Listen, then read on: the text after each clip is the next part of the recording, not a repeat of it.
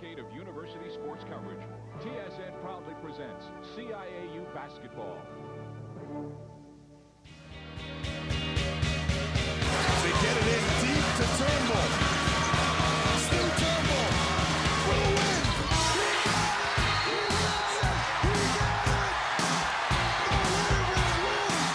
Slam, da da da, let the boys be boys. Back,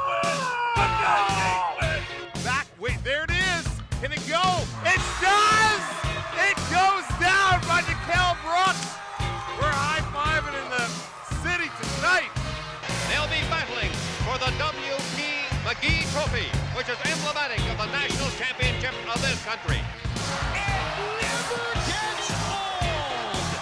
The Carleton Ravens have won their 50th national championship in the last 19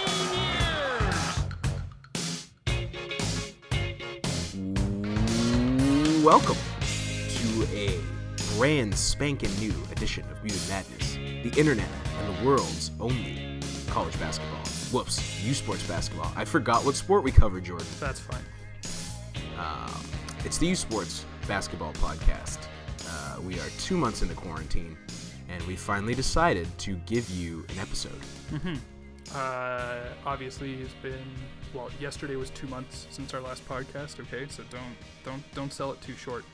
Uh, but there's been uh, some coaching news, some recruitment news, some schedule news. So we thought uh, line up a couple of uh, interviews and uh, get back on the get back on the road and put the boots to it on the pod.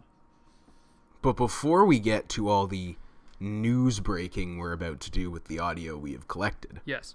uh, we have some important other things to discuss. Like, Like the retire. Are we starting with retirements?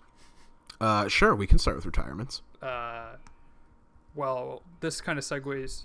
You know what? No, we'll hold off on this because it'll segue nicely into our first interview. So Okay, yeah, we'll start with uh, we'll start with before we get to the the COVID scheduling. Let's talk about UFV's latest recruitment of the Klim brothers, who are already Canada's version of the Plumlees. Uh, how do you feel about this being a white yourself? uh, I'm a little upset that you used the Plumlees. Like obviously, like multiple of them. Uh, but I honestly feel like this is more relatable to the Olympics as they are basketball royalty on the Lower Mainland. So I think uh, maybe not the Plumlees as a direct correlation, but uh, definitely calling them the, the future Olympics of Canada West basketball. Yeah, the first recruits of uh, the Joe Enevoldson era at UFV. So uh, interesting lighter shift there to the makeup of the roster, if you catch my drift. Yeah, uh, Joe and uh, obviously putting his touch on the roster, uh, using his long, illustrious career coaching experience in U Sports. Uh, 0304. Well, first we'll start. Uh, never played within. Uh, That's important. CIS, CIAU, or U Sports now. Had a playing career outside, but didn't play within the actual league he'll now be coaching in. Uh, was an assistant under Kevin Hanson in the 0304 season uh, at UBC when they went to the CIS Final 10, a second place team in Canada West that year. Bring Uh, back then- the final 10. Yep. Uh, took a year off and then took an assistant job at Thompson River with their women's team, and then took six years off. Very good chance he was doing other work at this time, but I'm just going would- entirely based off of the CIS CIAU U Sports career. Uh, took six years off, became the head coach at Mount Royal for their women's team for one season, and then left and then spent two years as an assistant coach at Thompson River, and now the head coach at the University of Fraser Valley. That is quite a, uh, a a trip of different geography around BC as a whole. So Yeah. uh, has a, has a good uh, knowledge of the recruiting trail to try to get them back into playoff contention. Uh, yeah, other I mean. I mean, the big thing for him is uh, his time in the CCAA. He spent a lot of time at Douglas College, uh, the Royals, yes. Um, and he was the uh, last year's CCAA Coach of the Year. So we're not we're not poking holes in the resume. We're just trying to outline the CIS CIAU U Sports angle of it all. And Joe, if, if we've gotten your resume wrong, come on the pod, Yeah. please. Let's, let's discuss. Uh, Get to know you. Back in March, our friend of the show, uh, longtime friend of the show, Jermaine Small, took the Lethbridge job. That was right after uh, all these distancing measures began, so we didn't get really a chance to discuss that. But uh, we're big fans of Jermaine. He's also still is uh, head coach of the Edmonton Stingers in the CEBL, and he's already gotten a couple of nice recruits out of the the prep league to commit to Lethbridge. So I think they have a bright future ahead of them in the cold tundra. Yeah, and um, this is his first uh, head coaching gig. Uh, obviously, got his start under Roy Rana at Ryerson. Was there from 2011 till 2014 before making the jump over to Queens under Steph Barry, uh, where he was there from 2014 to 2019. He was the recruiting coordinator in his first two years at Ryerson, then lost that role in his third season before making the jump over to Queens. You could say lost or or decided to move on if you wanted to spin it in a better way. But now he'll be coordinating the recruits at Lethbridge. Lots of coordinating. Yes. Um, and then the biggest coaching news uh, across the country: uh, Memorial is still open. Yeah, so uh, I've been working on my resume. You have. I think my Uh, proficiency in uh, streaming video over uh, the internet, I think I'm more experienced than most coaches right now at uh, delivering on and off court workouts to athletes over uh, technology, whether it be Skype, Zoom, FaceTime, uh, really connecting with the players.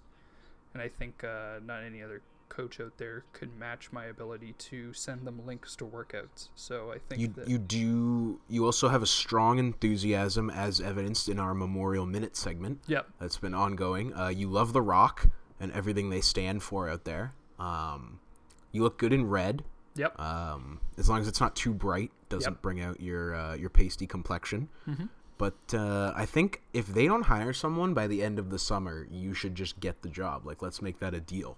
Yeah, yeah. I think. Uh, I mean, I, I'm. I'm not saying nobody has their name in the hat right now, uh, but I can confirm that there is at least one name in the hat, and it is mine. So I think you're up against. Uh, last I heard, you're up against Beeline for the job. Yeah. So it, it it's it's really going to come down to the wire. Uh, the lack of being able to fly both of you out there to uh, have a dueling interview is has held up the process. But I think that your youthfulness could beat uh, John Beeline's ro- uh, resume big yeah, time. yeah. I think that's uh, something just to at least to consider. And another another piece of news that we can just uh, go right over if you want to. Uh, the one of the be- I would say the top three coaches in the country uh, is now the Ryerson Rams men's basketball head coach, and you can just lock up the championship for them this coming season. Yeah, I mean, uh, I mean, to be fair, uh, we're, that doesn't mean we're confirming that there will be a season, or at the same time confirming that there will not be a season. Uh, Yes, no, don't use our words against us. but there there if there were to be a season uh, you can already schedule in Ryerson as champions I think that the hiring of uh, Dave DeAveiro shows that uh, the Rams are aggressive and uh, trying to build off of the success of Roy Rana Yes, and, this is uh, and that's nothing against uh, the work that Borko Popic did in his one year as- No, he was putting. He was put in a tough spot, having to having to jump in late, kind of knowing that he was the coach in waiting, but not not getting anything official until uh, Roy took that job with the Kings. What is Ryerson getting with Coach DeAveiro? Uh, you will hear from the man himself a little later on in the show. Mm-hmm. That was a that was a professional tease right there. that's really nice yeah Uh, Uh, before we get to that, Well, more so just to on the the situation that led to uh, there even being an opening, and uh, I haven't gotten any official, you know, under UAUA rulebook or Canadian University rulebook section seven four, but from what I understand, and I think the same I thing's happening at Waterloo right now. Uh, if a coach kind of just assumes a role without a prop like a full hiring process, the university has to at least open it up, and it also led to opening it up because Ryerson kind of changed the title and the stipulations around the role. So in doing so, they can't just promote; they have to at least open it up to candidates.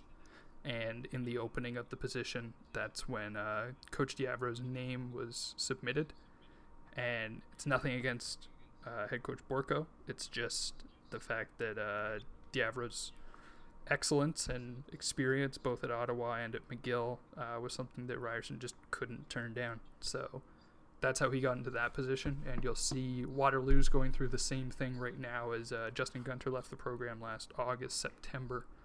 Took a job, uh, I think it's in the finance department at McMaster University. Big time money guy. So that uh, Coach Stevenson took over at Waterloo, and that job was posted, I believe, in February or March, uh, not long after the season ended. And they're in the midst of uh, seeing what kind of applicants, just because Stevenson kind of assumed the position instead of being hired and interviewed for the position. And uh, from what I'm hearing, at least, uh, Borko at least in talks consideration for that Waterloo job. So that's one to uh, keep your eyes on as we move through the off season here. All strong points. I think uh, the one thing I would like to correct you on is in the uh, rule book, it's actually section six uh, dash nine. All right, six dash nine, of course, and uh, 6-9, subsection four dash twenty. Yeah, yeah. So just look that up, and it'll be right there where you uh, need to see what you have. Uh, speaking of 69 420s, um, the Canada West travel schedule has been cut down significantly. Mm-hmm. So less time for the athletes to drink and smoke on their road trips. Uh, I mean, we're not saying Not that anyone- alleged, allegedly, Yeah. allegedly. Uh, not that all these young men don't treat their body like a temple and work extremely hard every night. Yeah. But um, so yeah, they've released some details on how they're going to break it down regionally. Uh, so the regular season is going to be a 16 game regular season split into three divisions based on geographical locations. BC will be their own division, seven teams uh, where they'll play three games versus four teams, and then two additional games versus the two other teams. Uh, and then for Alberta and Saskatchewan, Manitoba, they've combined. Uh, they will each play four games versus four teams in a true round robin there to reduce travel as all of the different safety measures and public health guidelines dictate, uh, at least for now, what the basketball plan is for the season. Uh, who's a winner and a loser in this given situation now? Well, UBC uh, already lucked out usually with their unbalanced schedule, and it just got a lot more unbalanced for them, uh, tipping the scales in their favor. Yeah, I mean, uh, Thompson Rivers coming off an 11 and 9 season. Uh, UFV now going through a coaching change after a 13 and 7 season, and then of course you've got uh, UNBC and UBCO and Trinity Western. Also, uh, all UBC schools. Trinity Western, of course, ends up with the 0 and 20 after the uh, violations that happened last season, and then you get uh, UNBC was only able to put together six wins, and UBCO only able to put together three wins. So they probably get the lowest, I would say, uh, previous winning percentage of any teams. Uh, but I'll say the uh, I think the true loser of this entire system probably is uh, Mount Royal and MacEwan because they they came off a season here where Mount Royal was three and seventeen and MacEwan was two and eighteen, and now their schedule gets stacked with a whole lot of Lethbridge, Calgary, and Alberta. Yeah, good luck to the two teams bringing up the bottom of the province uh, in Alberta. Uh, you get to enjoy playing playing the big boys for at least four games. I'm pretty interested to see. Uh, I mean, I think that Manitoba Saskatchewan combo division I think is probably the most interesting. Uh, Manitoba coming off a 16 and four season, but they've lost a lot in graduating players. We've seen Saskatchewan be right there as well, but Winnipeg a solid team, Regina a solid team, Brandon a solid team. I mean, if the worst team in your new division was six and 14 last year, you're uh, you're not looking too bad at all. Yeah, and what's interesting, I don't think they had playoff details yet. Probably want to wait for more for more just developments with the virus to see whether you need to make adjustments. But how this affects the seeding and the scheduling for the postseason um, is something to watch. And I think that I mean, I think you There's can our- definitely see our like RPI become the basis of what the scheduling is going to look like. Yeah. Um Now, what what's interesting is if you try to extrapolate this to the other conferences, I know some people were discussing that in the mentions. Um, I really don't know if you need to make a decision if you're the other conferences right now where air travel is just not a thing. Well, I mean, I think there's there's a few situations like there's there's one conference that uh, sources close to me have uh, already been able to uh, conclude that uh, in the RSEQ uh, teams will actually only be playing four other teams in their conference schedule. Mm, I, uh, I had also been hearing that. so uh, Interesting. the enough. RSEQ schedule will be just a, uh, a five team division for next year. So that's uh, And what the, what they're uh, what they are mentioning is the teams that are all based uh, around Montreal might to um, to stay safe walk to the other campuses. Yes. To uh, to embrace the fresh air. That's just that's a, a theory being floated around right now by some sources that walking will be uh, encouraged by the conference. Yeah, and I can see uh, maybe even four of the Montreal schools, uh, you know, maybe even living together in a Big Brother style house to bring in some. Uh, if the if there's not an ability to uh, bring students into the gyms, uh, perhaps sponsorship dollars from uh, Big Brother RSEQ basketball can really make up. Uh, now, of course, uh, bishops wouldn't be involved; they would operate kind of as the uh, the moderator and hosts of the entire event. That's that's just some ideas that I'm hearing that uh, Quebec is And- and- to. And and that that Bishops being that English speaking school would be good to uh, you know host the stream on usports.live, which uh, definitely could be a partnership to boost their in season content base. Yep. Um, I, for one, would love to see how the players reacted, whether it would be a war of languages, uh, would it be tribalistic, uh, and how would that translate if you stole someone's Cheerios to the court? Yeah. Uh, I mean, I think you would be the number one insider on all this, given your countless, you know, experience when it comes to uh, reality television. So, uh, I, we we almost debated making this a uh, a Love Island pod. yes, close. I mean, it's close. If you did love U Sports Love Island, I'm, Yeah. I'm working on a pilot. It's in the drafts. Um, if we don't have basketball, maybe that'll be the day that we uh, we we quarantine some people and get a script together. Yeah. Um, in terms of AUS and OUA, um, I think when it comes to just teams with road trips, it's it's going to be more varied. I don't think they need to make a decision right now.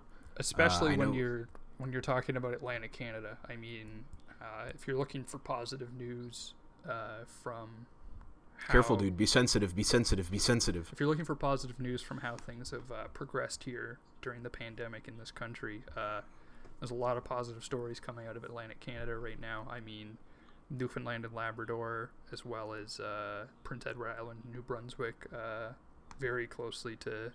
I think there's only 11 active, or 11 or 12 or 13 active cases across those three provinces. Stick And to then, uh, sports. I mean, like none active right now on Prince Edward Island. Eleven active. These are all dating ourselves with numbers, but I mean, you're seeing a hundred or less uh, cases in all four provinces out there. So maybe the idea of, uh, at least the idea of having students on campus for the fall semester could be at least open in the AUS. I've I see no reason to uh, close the door on anything Yeah. like that yet Yeah, and I mean, you're I- seeing uh, news out of Quebec where most of the Montreal schools now, if not all of them, after uh, University of, or sorry UdeM, uh, University of Montreal, uh, canceling in-person classes already for fall semester, and McGill's now followed up and done the same. I think you're, if you're seeing basketball in the Quebec conference, it's probably not till 2021.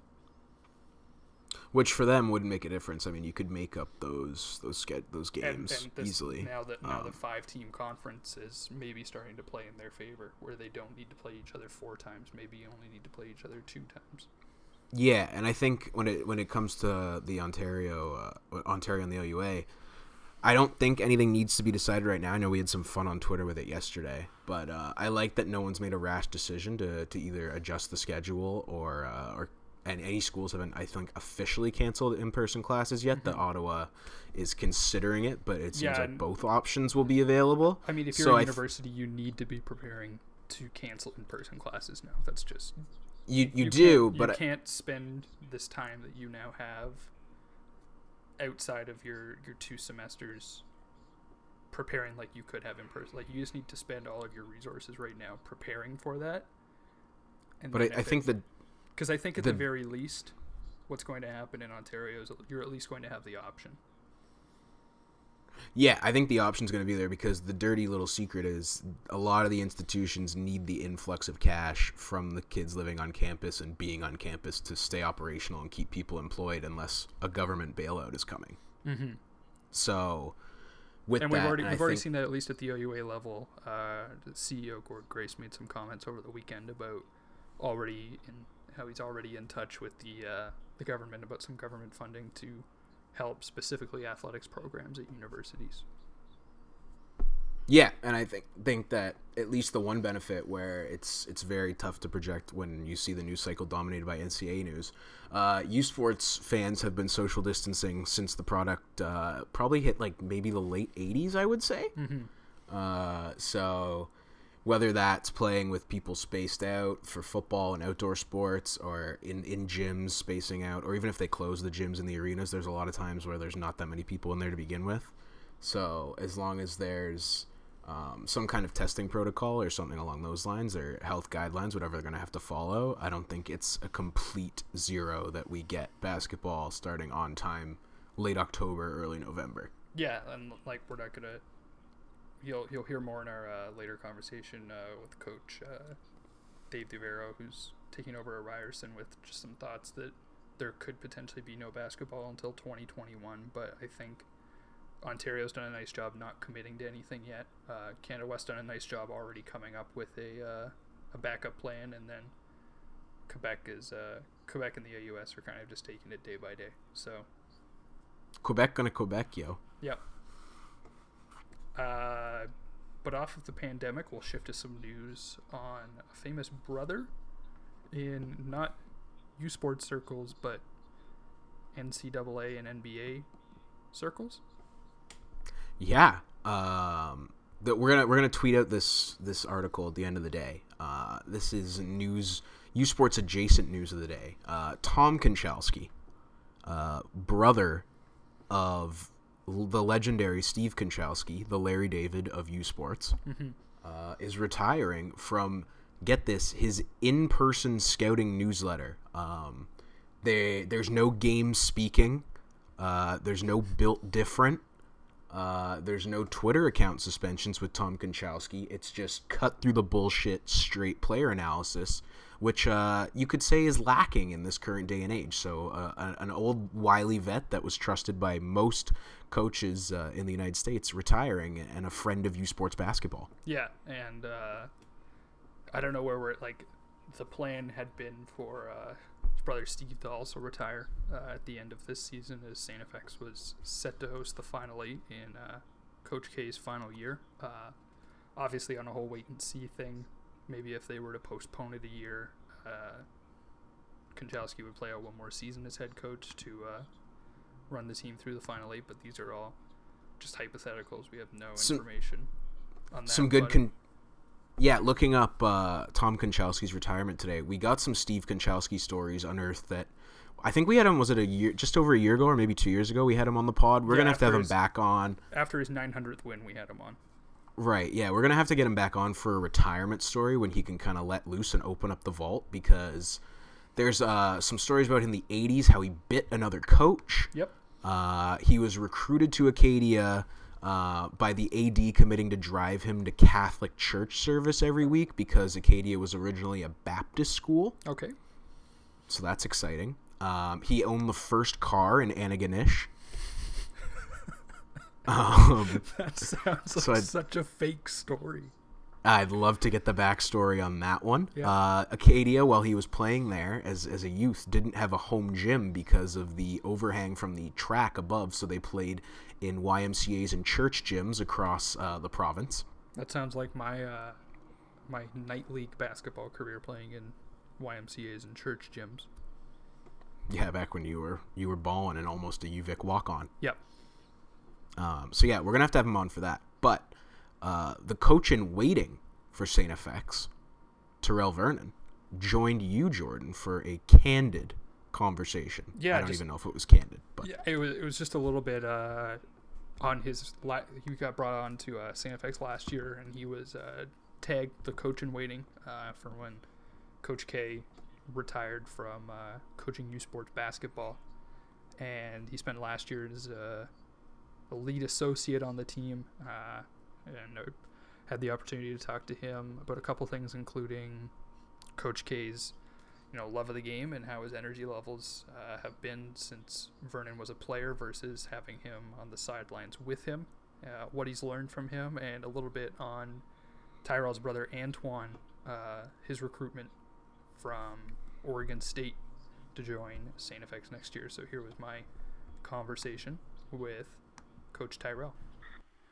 So we are now joined on the line by Tyrell Vernon, uh, maybe one of the most famous coaches in waiting, uh, as he's currently on the staff at St. FX underneath uh, Steve Konchalski. Coach, uh, a little bit of news on your brother. We'll get to that in a moment. But uh, first things first, uh, you've been a part of St. FX for a little over a season now. I just want to get your thoughts on how year one was uh, working with uh, the mastermind that is Coach K. Um, it's, been great.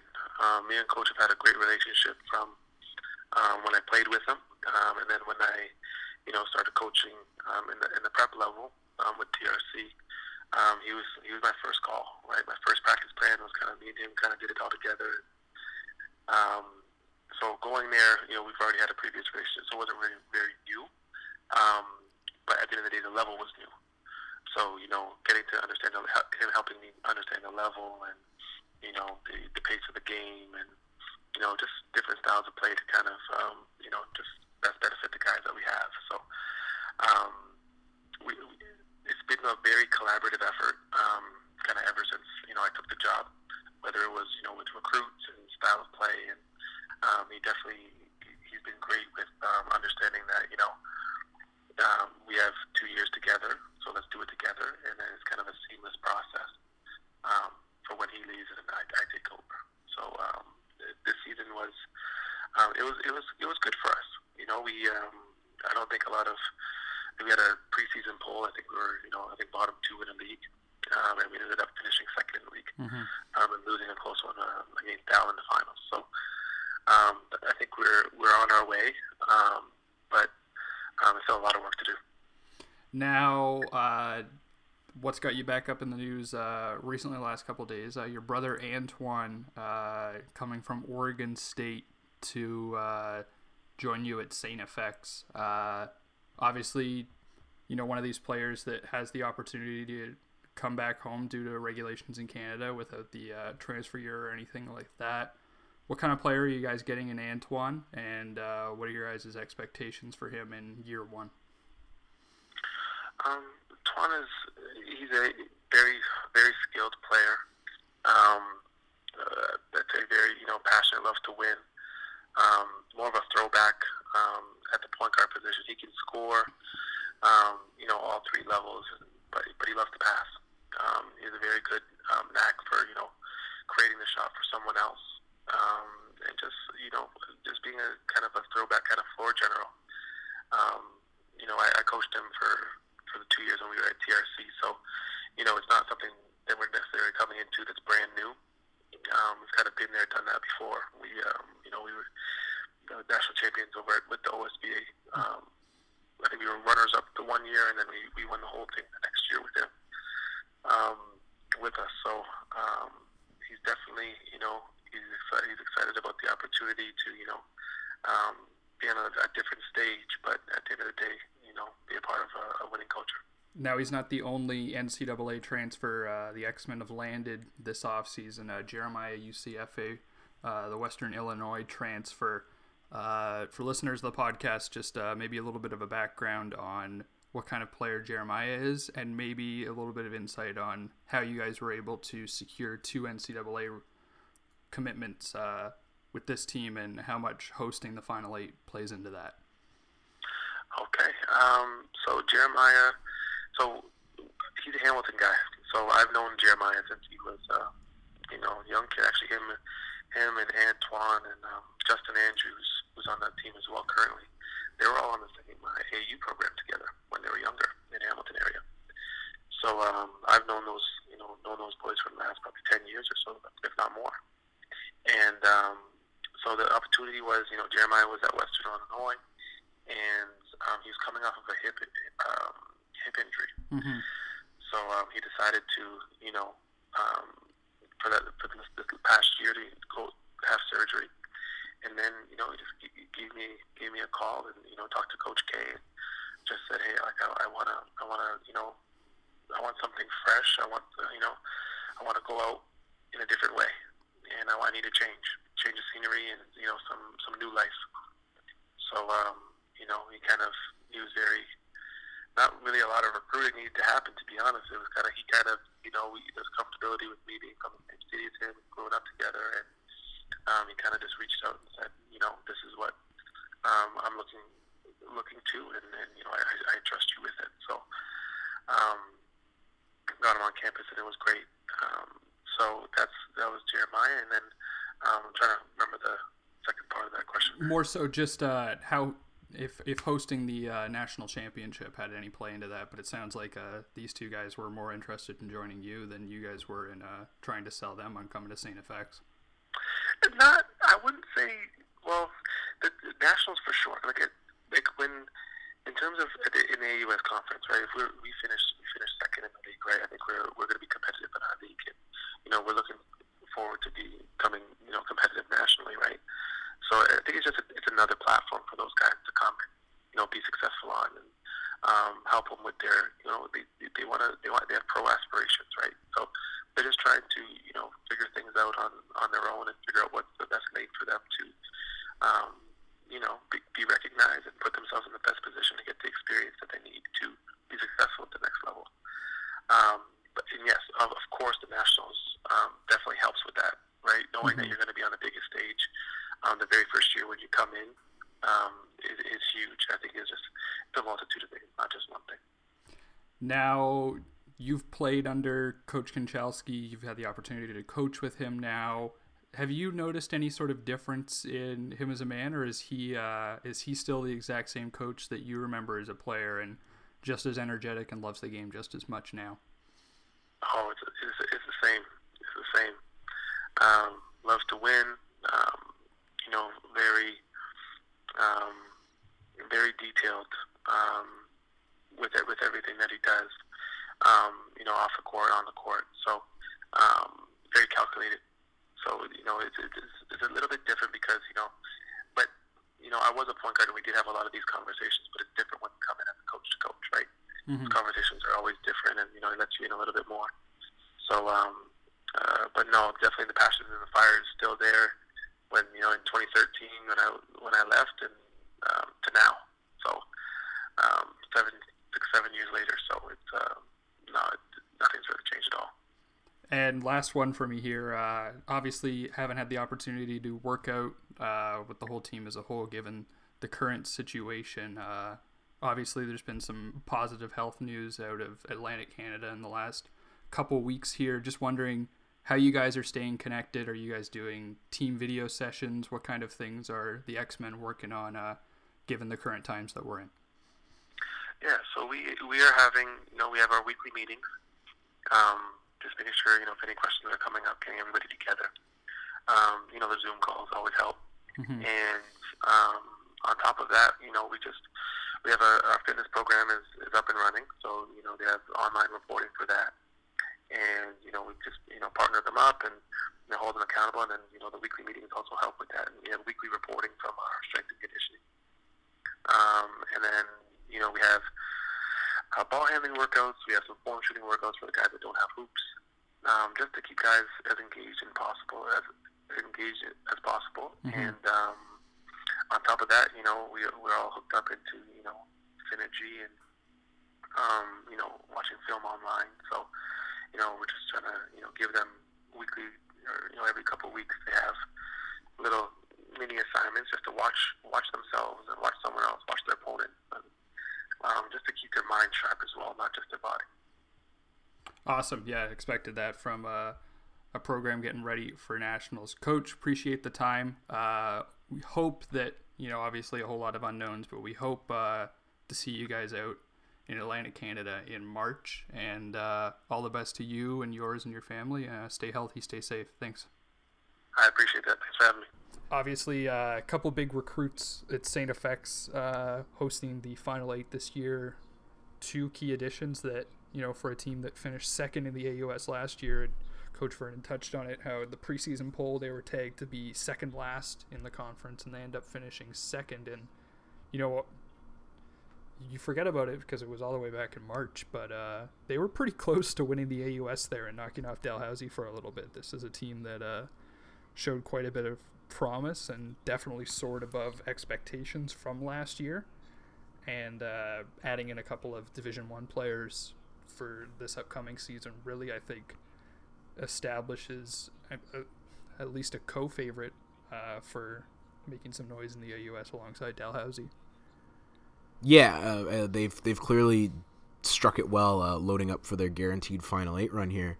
Avon Neva's back for them. He had all kinds of accolades last year. He was uh, a AUS uh, Freshman of the Year, Second Team All Star, All Yeah, Rookie, All-Rookie. and he was U Sports U Sports All Rookie team as well. Uh, he could fill it up in that game against Dal. He took some big money shots. I think Azaro Roker will be back for his fifth year as well.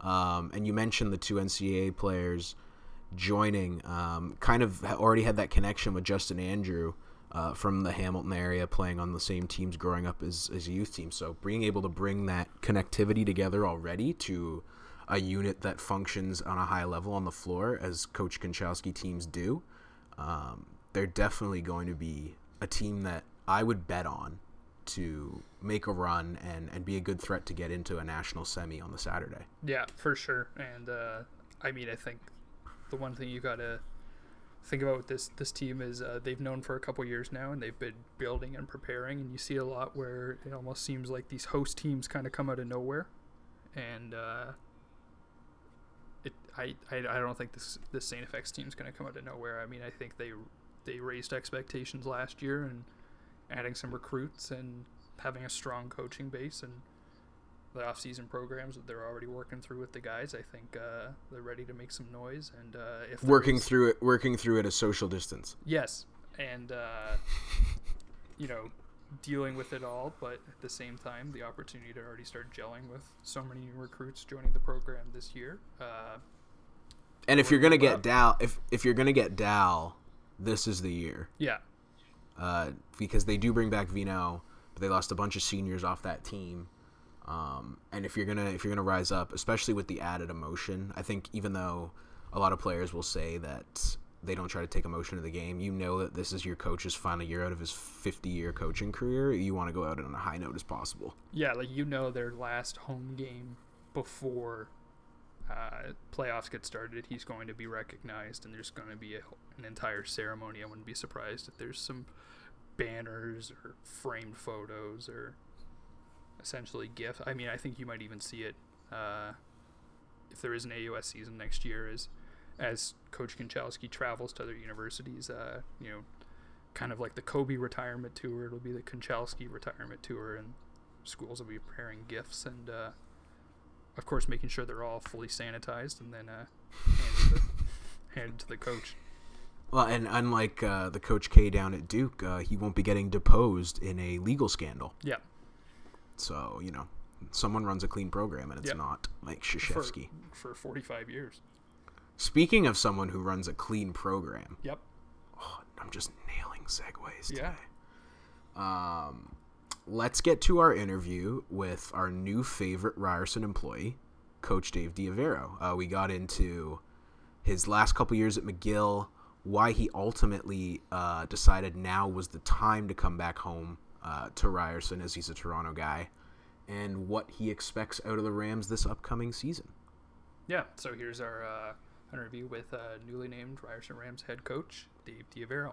We're now joined on the line by head coach, or new head coach of the Ryerson Rams men's basketball program, uh, Dave DeAveiro, uh, who left McGill to come and take the new head coaching position at Ryerson. Coach, thanks so much for taking the time to join us today. Uh, first question for you just what led to the move and uh, how'd you end up uh, taking the position at Ryerson? Um, you know, it was a difficult decision for me to make. I had a, a great time at McGill, a great run at McGill with with with our team and with our program. It was hard to say goodbye to uh, a lot of people that were have been a part of my life for ten years. But I just thought the Ryerson opportunity was one that was too give, too too good not to go try to pursue. You know, Ryerson has, uh, you know, over the last five six years, has done a great job with their program. Coach Rana has done an amazing job putting that, you know, putting that program on the map. And I just think that, that there's so much opportunity and potential to you know, to win that national championship and to do it in Toronto, in the city where, you know, basketball. I mean, you know, New York or Madison Square Garden is like the mecca of basketball in the U.S. Well, Toronto is that in, in, in Canada. You know, it's the mecca of basketball. So it gave me a chance to do that, and then it gave me a chance to come home because I'm from Toronto. I grew up in Toronto, and so I still have family there. So, you know, there's, there's a few factors involved in the decision. Right, and coach, you mentioned that uh, being from Toronto, you had a similar chance to, to come to Ryerson back before you took the McGill job.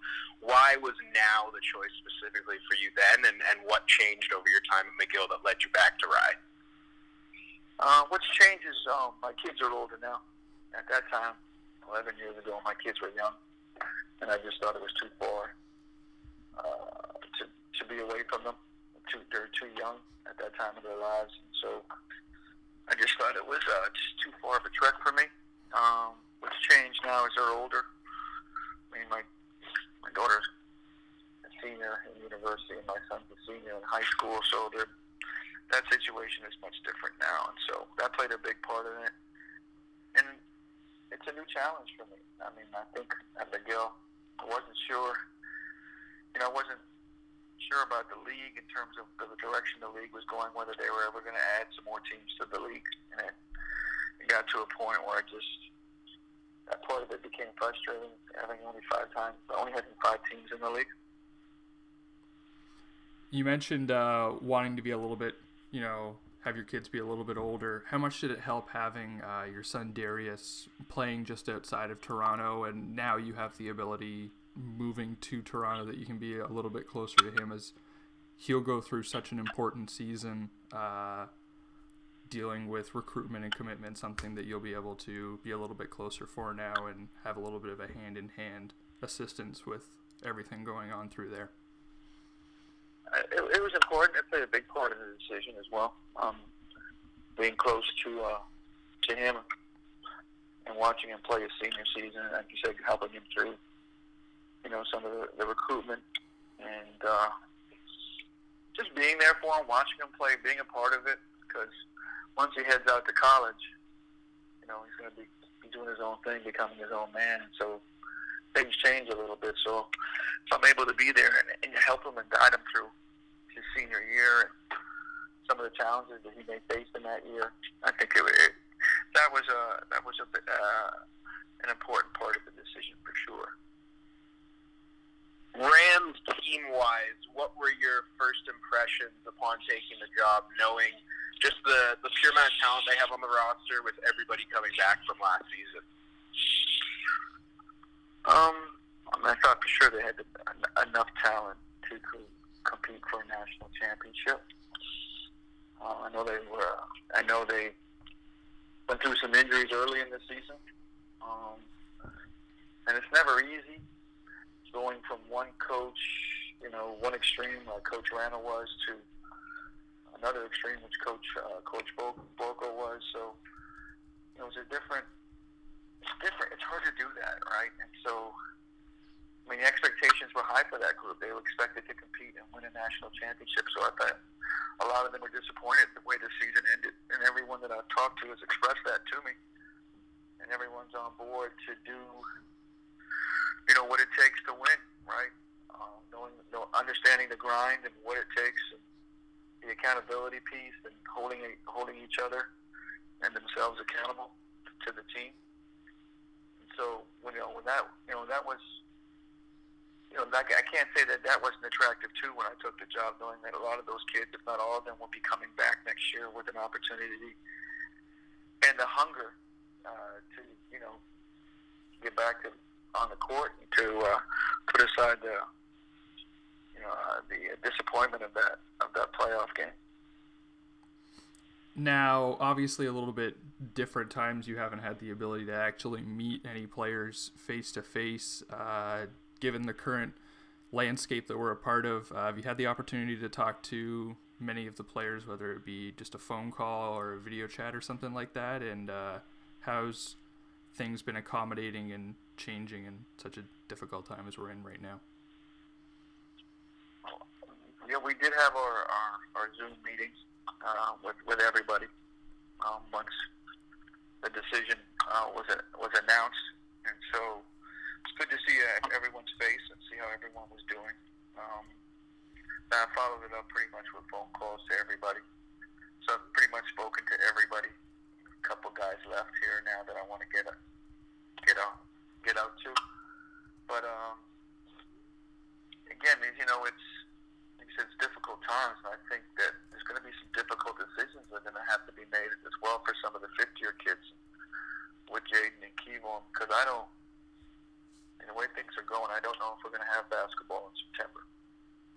It looks like that maybe it'll, it's going to happen in January, but so a kid who's in his fifth year, you know, is he going to use up his eligibility um, for half a year, and still there's no decision on whether there's going to be a national championship. So are you going to use your fifth year up for half a year with no national championship? So, you know, I've had those conversations with those kids and just to plant that seed because it, it may be a possibility. I hope it's not, but I, it may be. Just being honest with them and, and sharing everything with them. I just trying to talk about, you know, who I was and how I coached and what my expectations for everybody was. And I think a lot of the players shared that, you know, expectation. I think that the one thing that is still not um, sure of is whether Tenor will be back. I think, I think he has some options that he's, he's exploring. So we're not sure that we'll have uh, Tenor back with us, but everybody else is ready to go and on board. And for those of the guys that uh, that do come back whenever we have basketball this season, hopefully the fall, maybe the winter. Uh, for our listeners that didn't get a chance to watch most of your games at McGill, what can they expect from a Coach DeAveiro team? Ah, um, you'll, you'll see uh, a tough defensive team. You know, us trying to impose ourselves on the other team uh, physically, mentally too. I think you know our teams have prided ourselves on being mentally tough, especially down the stretch of games, and you know, really not beating ourselves. So you know, we, I've kind of hung my hat, or our teams have hung their head on our defensive play and our rebounding. At the, at the same time, sharing the ball on the offensive end, move, ball movement, sharing the ball is not really important in terms of uh, who scores. I've never been a big stat guy per se, and we've always had five or six guys that will average double figures on offense, and so I believe in sharing the ball, moving it from side to side, and putting up the best shot.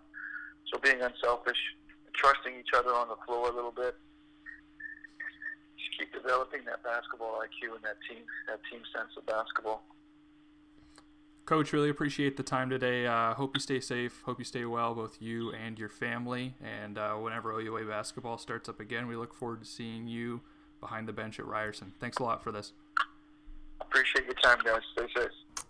If you couldn't tell that we were already pushing for uh, Dave son Darius, who plays uh, at Orangeville, to commit right now on the spot to Ryerson, um, good good for us for trying to keep it hidden. Yeah. Uh, I mean, I think that that's something to watch, at least. Uh, Yeah, he didn't really- Some, some jersey swaps, so. I wonder who our intern just went crazy that yeah, day. Yeah, he, as the uh, the SM sports community would call it, uh, our intern snapped. He went off. Hundred emoji.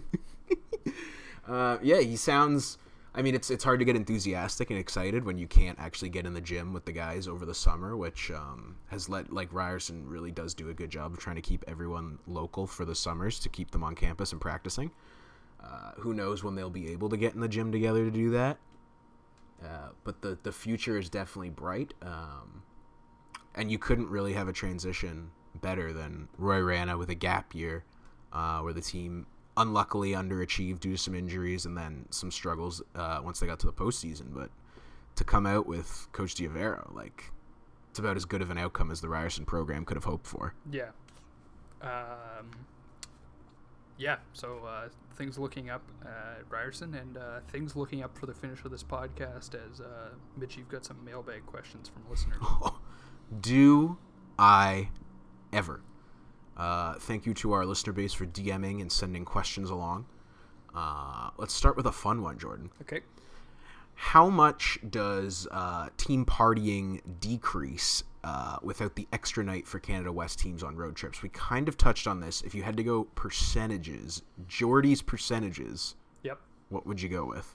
Like how much it's going to go down. I mean, I think, especially with that extra night uh, gone off the road. I mean, I mean, we're talking about consummate professionals and uh, Yeah. student, students first, athletes second, uh, and I would say, you know, enjoying extracurriculars third behind both student and athlete. So without that extra day, I think uh, those off night parties, I think, drop at least seventy five percent. I mean, you might you might get a uh, a little bit of a, a victory dinner at a, a Boston Pizza or an Eastside Mario's after a, a two room sweep in wherever you're coming back from. But uh, What is the Brandon restaurant market like? okay, if I tur- if I type in Brandon, Manitoba restaurant, like what's do the, first are they are up? they allowed this Oh. is going to come off as brandon slander but like do they have like a are they at the level where they can get like a moxies They've got a they've got a keg, they've got Oh. a beef and barrel, and they've got a comfort kitchen. See what Bra- TripAdvisor Brand- has. brandon's country kitchen yeah, the uh, oh, here we go. Uh, number one rated local cuisine spot in Brandon, Manitoba. So our Brandon listeners are gonna have to back this one up. Uh, support got, local support local We've got Prairie Firehouse, that sounds kind of good Joe Beaver's Bar and Grill, the Guinness Tavern, and uh, a couple pizza places. Pizza Express is apparently really good. what was the uh the second one you mentioned the uh the J- Joe Be- Joe Beaver's Bar and Grill. yeah i just I, I want to imagine that you know on the joe beavers menu there's like a, sh- a specialty in-house shot called like the oil driller or something and Uh, and once you get a couple oil drillers down who knows what's going on for the rest of the night All right, let's see what we got on the Joe Beaver's drink menu. Call local you can probably pick up an order for them right now they could use the business Probably. Uh, let's see. Oh, you can get Beaver's wear. As in, you can buy some uh, some gear. some merch Yeah, order.joebeeverz.com. Uh, they're officially our brand new. Uh, we we should we should get in touch about a potential sponsorship I mean, I, I can't see anything else uh, making more sense. Oh, they've got Rider and Blue Bomber themed items on the menu. the, the Willie Jefferson sandwich. Uh, so under burgers and dogs, they've got the Rider Prider, which has, Oh god! which has chili, fresh jalapenos, and cheese sauce, and then follows it up with Go Green. And then you can also get the Blue Bomber, uh, which has bacon, blue cheese, and pepper. But not to be uh, not to be outdone is the uh, the marquee item on the menu, the Big Beef for twenty two dollars. Are you man enough to eat the big beef? Two beef patties topped with sautéed onions and mushrooms, four strips of bacon drizzled with Thousand Island dressing, between two grilled cheese sandwiches with an extra piece of cheese toast jammed in the middle for good measure. Wait, there's an extra half bun in the middle. Yeah, it's a cheese toast in the middle.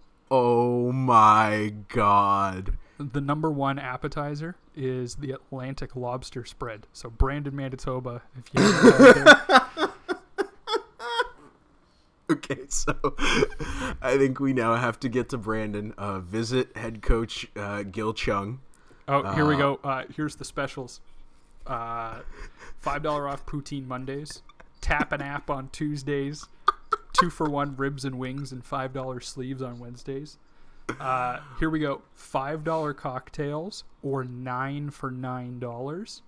Oh my god. Fridays is ten dollar fish and chips and three dollar beers. Uh, Saturdays is eight dollar man mugs and six dollar doubles, and Sundays is five dollar Caesars. oh, I know where you're gonna be on Sundays. Uh, do you know how to spell the beavers in Joe Beeverz? Oh, I just looked it up, so I, I don't want to cheat. But B e e v e r z. okay, so uh, if they're now our new sponsor, uh, Yeah. let's look at some Google reviews. Uh, no need for no need for any ketchup, as the meat was flavorful and juicy. Okay, uh, chicken fingers tasted like Walmart. Uh, Okay. that's an interesting one. That was the only negative review. The rest is uh, quite strong. So 4.8 stars. Uh, There's food and one service.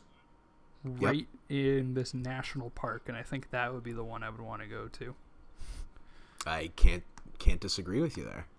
It looks like the entire back of the bar in this uh, stock photo they have is gin. So Riding that's right Mountain up our alley. National Park. so that's that's their second location, just north of uh, Ditch Lake. They have a Twitter account. Okay, good. Uh, Manitoba and Saskatchewan's best Canadian burn grill. yeah. All right, I'm in. I'm sold. We're we're in. We're Yeah. in. They retweet Barstool and KFC Radio on the reg. So sorry to if that offends you. Sorry, but uh, that's it's right up our alley. It's it's good to good to see they're on board with the brand. Uh, okay, that was uh, that was question one. if you're mailbag. still with if you're still with us, uh, the drinking and partying is going way down unless there's a Joe Beeverz in town. Yeah. unless you go unless you got road games in Brandon. Um, all right. back on track. Back on track.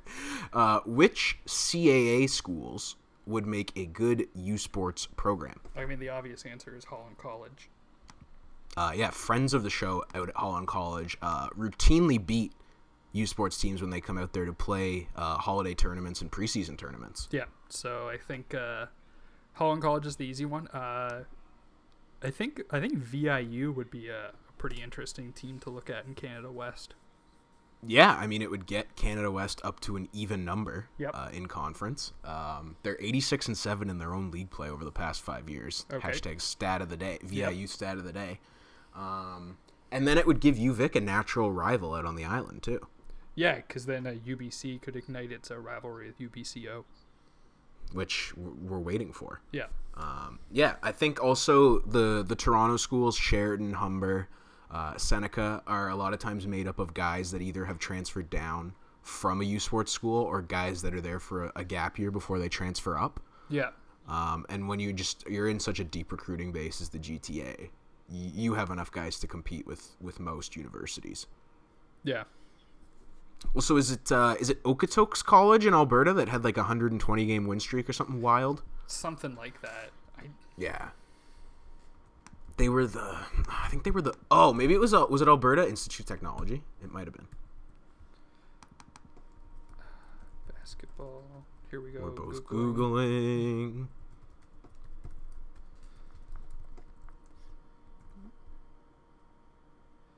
Yeah, I got uh, I had no idea. NAIT NAIT Ooks. Okay. They the Northern Alberta Institute of Technology. Uh yeah, let's let's take a peek at their uh games. They went 14 and 10 last year, but I, I feel like they had like an undefeated season back in the day. Back is- in the day, this is this is you just going off on a on, on a limb here. Okay, just give me a give me a bomber burger or whatever they're called. Uh, a, Uh, a beaver burger. Listen, we'll get to a Joe Beeverz and discuss NAIT hoops. Yeah. Not Uh, but yeah. not the NAIT, but uh, No. or not the NIT, but uh, we're talking NAIT.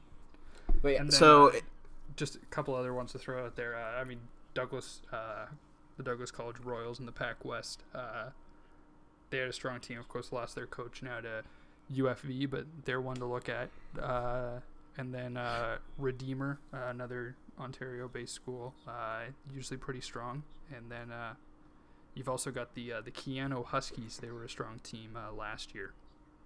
yeah, I don't think the gap is as wide as it might be perceived to be. No. Um, a lot of times it's just academic stuff and, and fit for learning uh, for student athletes, students first, athletes second. Um, but yeah, uh, obviously the universities do pull from a, a bigger talent base, but it's not. Uh, if they played uh, a schedule against each other, I don't think all the college teams would come out on with a major losing record. No, no, especially if they're they're perceived to be the same level.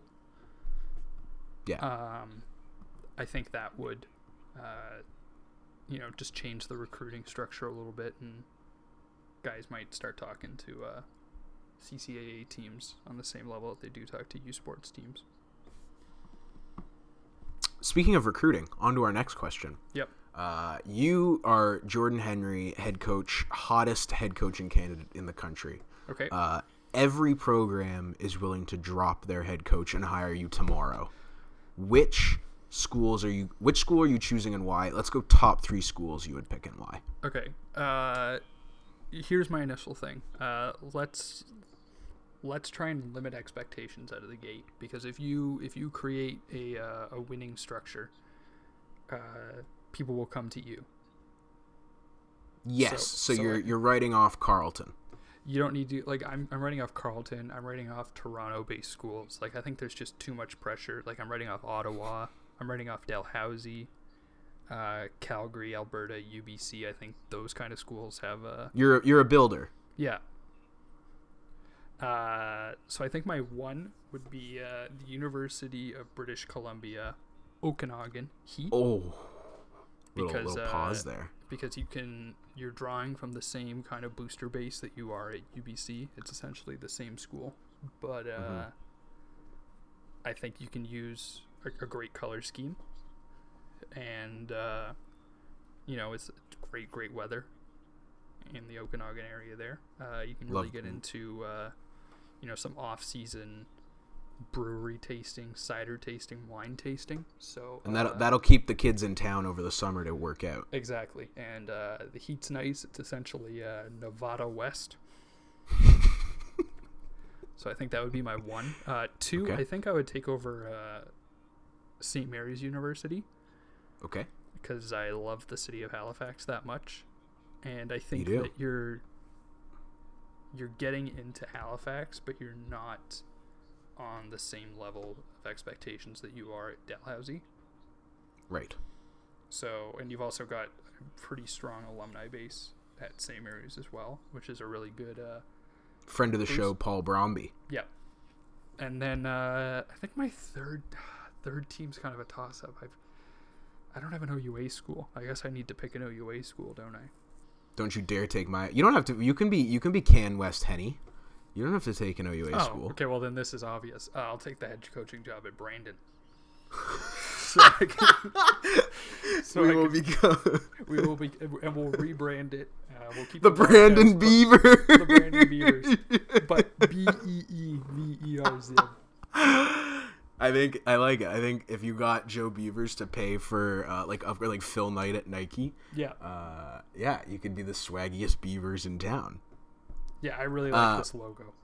Okay, that's that's a that's a good three. Uh, my three, uh, gonna start off uh, the Guelph Griffins. Oh, keeping it in the family. Uh, yeah, well, not to brag, my grandpa was the uh, head football coach there for 20 years and has the football building named after him. um, but football school, uh, but they have a brand new basketball facility, so expectations are low. Uh, I can do whatever I want. Basically, you've seen what Chris O'Rourke's done there for the past 20 years. A couple playoff appearances thrown in, so so not a high bar to start with.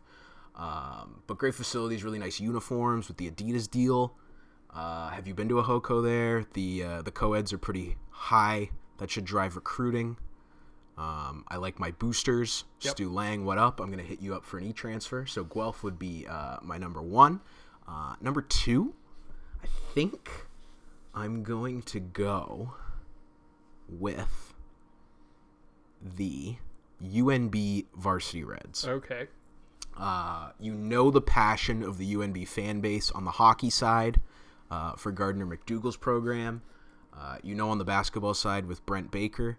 Uh, they get fan support when they're having a good year, so you, you'll be able to rally the community behind your program, drive recruiting that way, get kids out to the island, uh, especially if you're able to pull kids like Javon Masters types from Ontario out there. Uh, it's, it's a good legacy to live up to. Okay. Uh, and, and Varsity Reds is a clean name. Or are they just the Reds now? Just the Reds.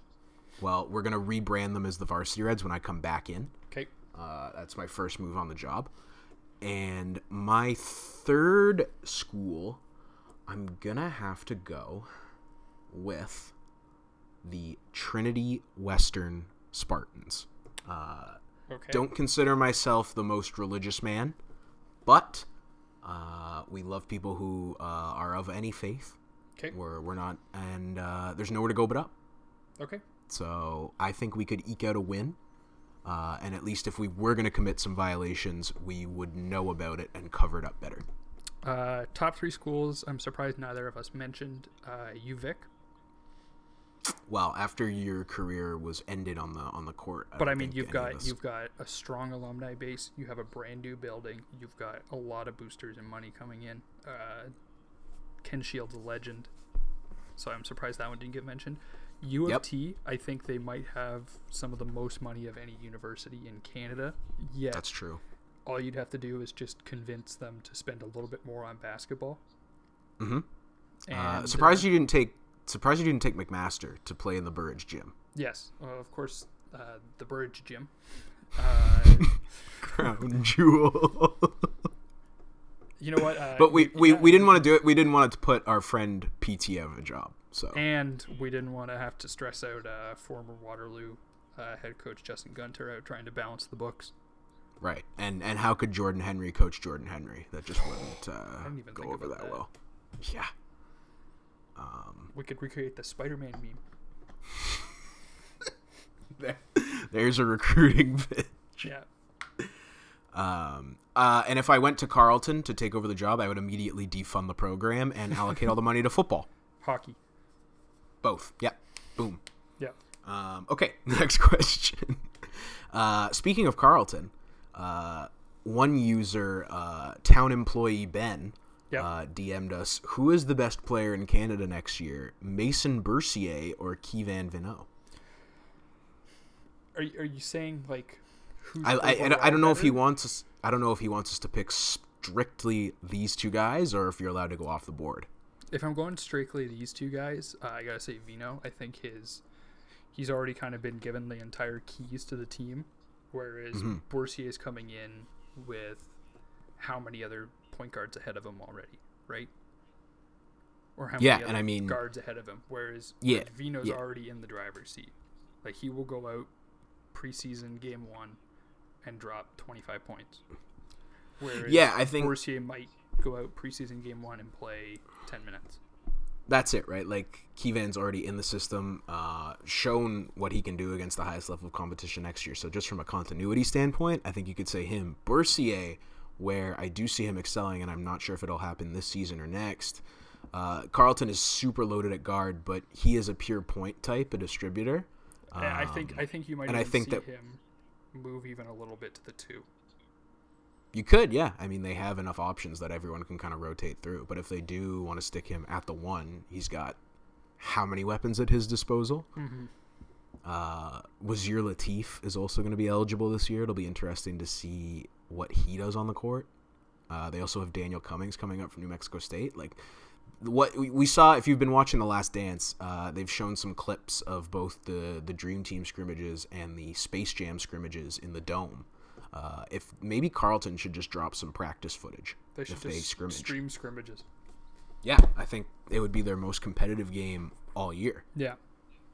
So that's there's a thought. Yeah. Um, all right. So moving on, we didn't really give you an answer there, but it's up to up Yeah. to you. Uh, also, speaking of Carleton, uh, what is next for Dave Smart? Uh, one reader suggests does Boston College go after him after Dave Christian finally gets fired next year? That feels very personal to someone. Uh, I, I, I think, I mean, we think we talked about this a few times. I think if you were going to see uh, Dave Smart make the jump, he would have made the jump by now. Yeah.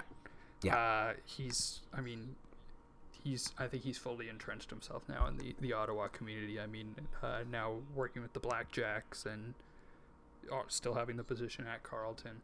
And uh, also the job that he has with the Senators. I, I just, I don't think he's willing to and also his family's at an age now where your kids are actually going to notice a big move like that.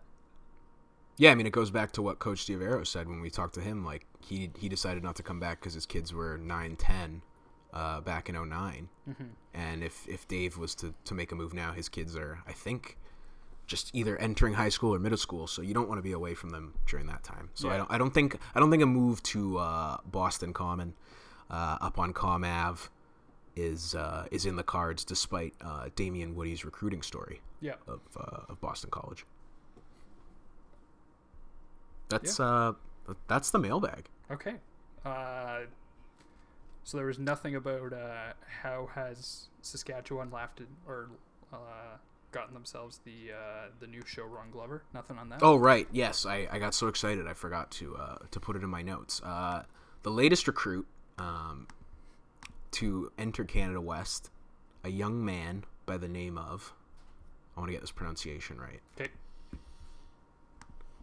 by the name of Marquavian Stevens, Okay. uh, f- from Flint, Michigan, home of Mo Peterson. And so, s- And the Firebirds. yep, uh, your boys. Yep.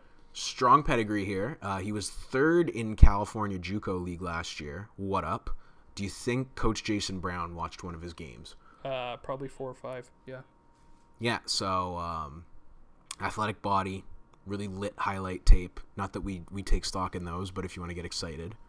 Uh, but Sask, we know, has had success uh, recruiting these American point guards out of California JUCO, like you said, Showron Glover. If you want to insert the clip here.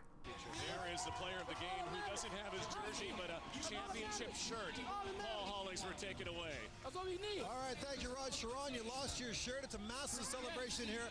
Leo Rautins said during the broadcast time and time again, this team has no quit. They kept coming at you. Was that the difference this weekend? That was the we. Hey, we kept playing. We kept doing what we doing. We won like 12 games straight.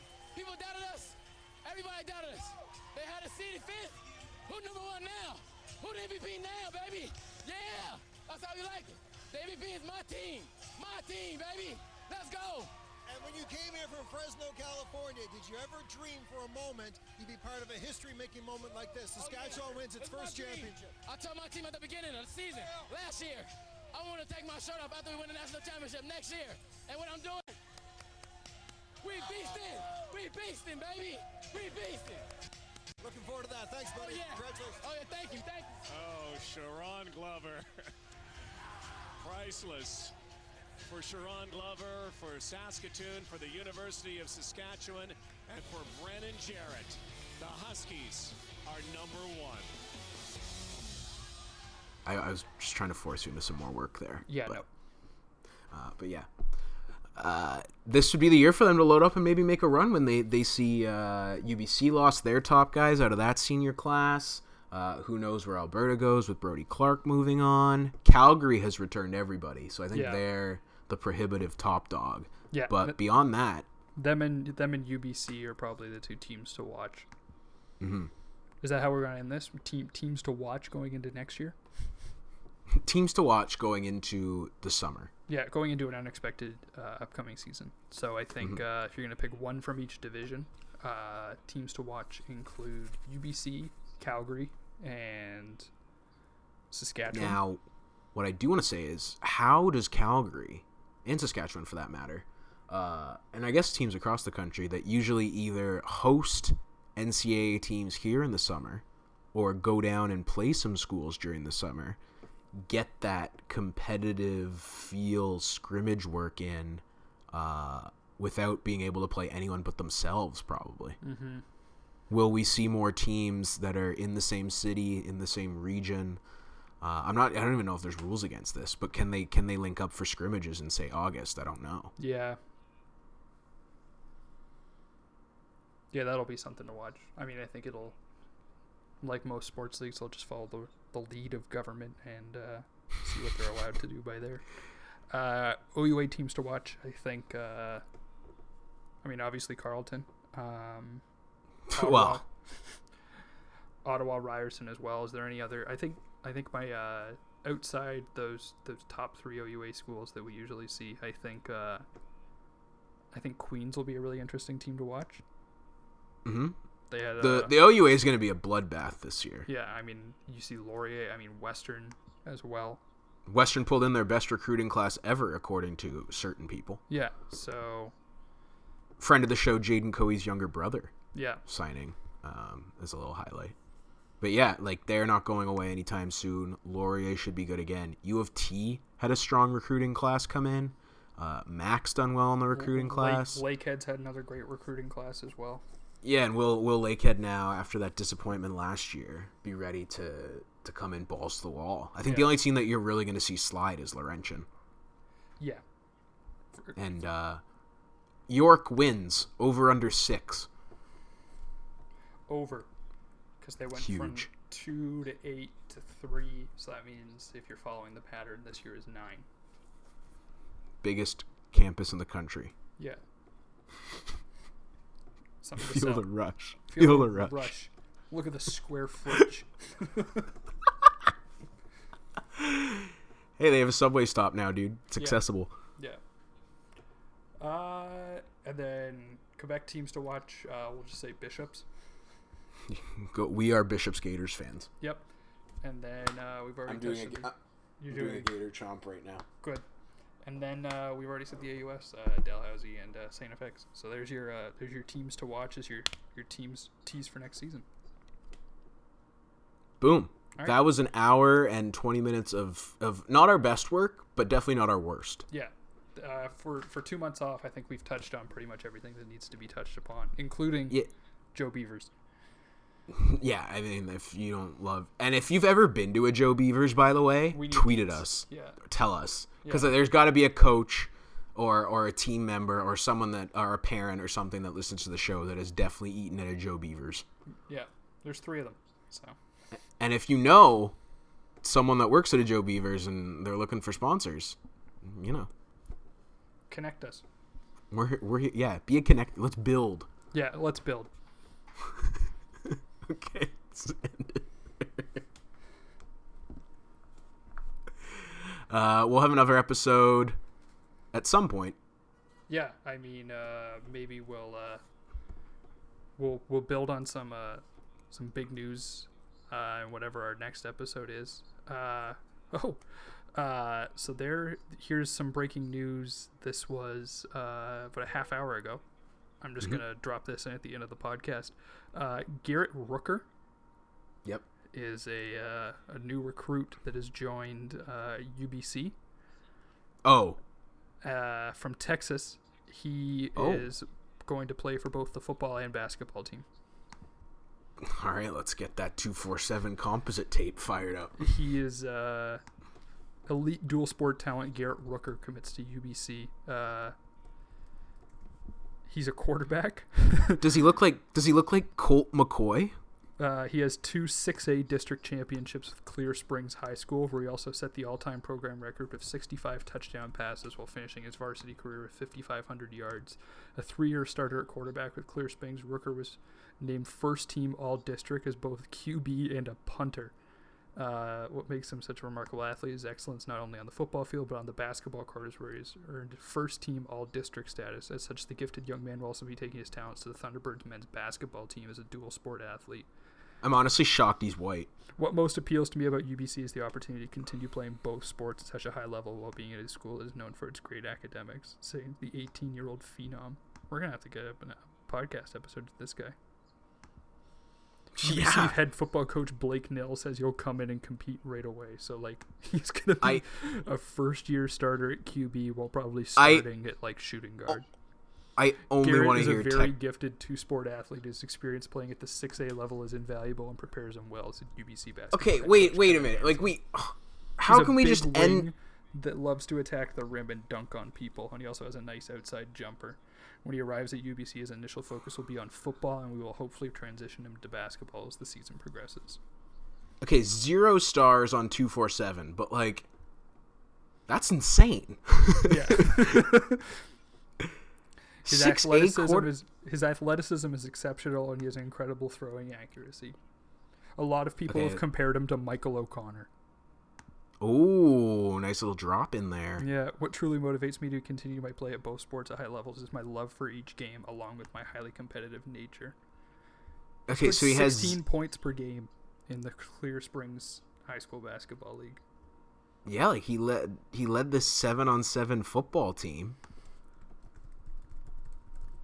Uh, wow, I'm just you've really caught me at a loss here. I was just Yeah. dropping li- like Yeah. that, like Friday Night out- Lights, like he Tim Riggins is coming to UBC. He just goes out and flat out competes. He is competing full speed, making the kind of plays that make coaches say, "Wow, we couldn't be happier about making him the decision to come up here not only impact football but basketball as well."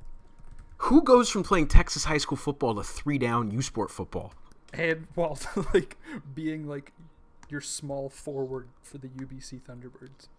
Oh, I should have known. The legendary Howard Tsumura already wrote about this a week ago. Oh, good. Well, so we've missed the whole thing. Yeah, well, like, where was the fucking notification? Yeah. Well, I just read it out loud. Okay, NCA Division One level. One of them reached out to Coach Hanson and sent his highlights. His dad is a professor at Texas A&M Galveston.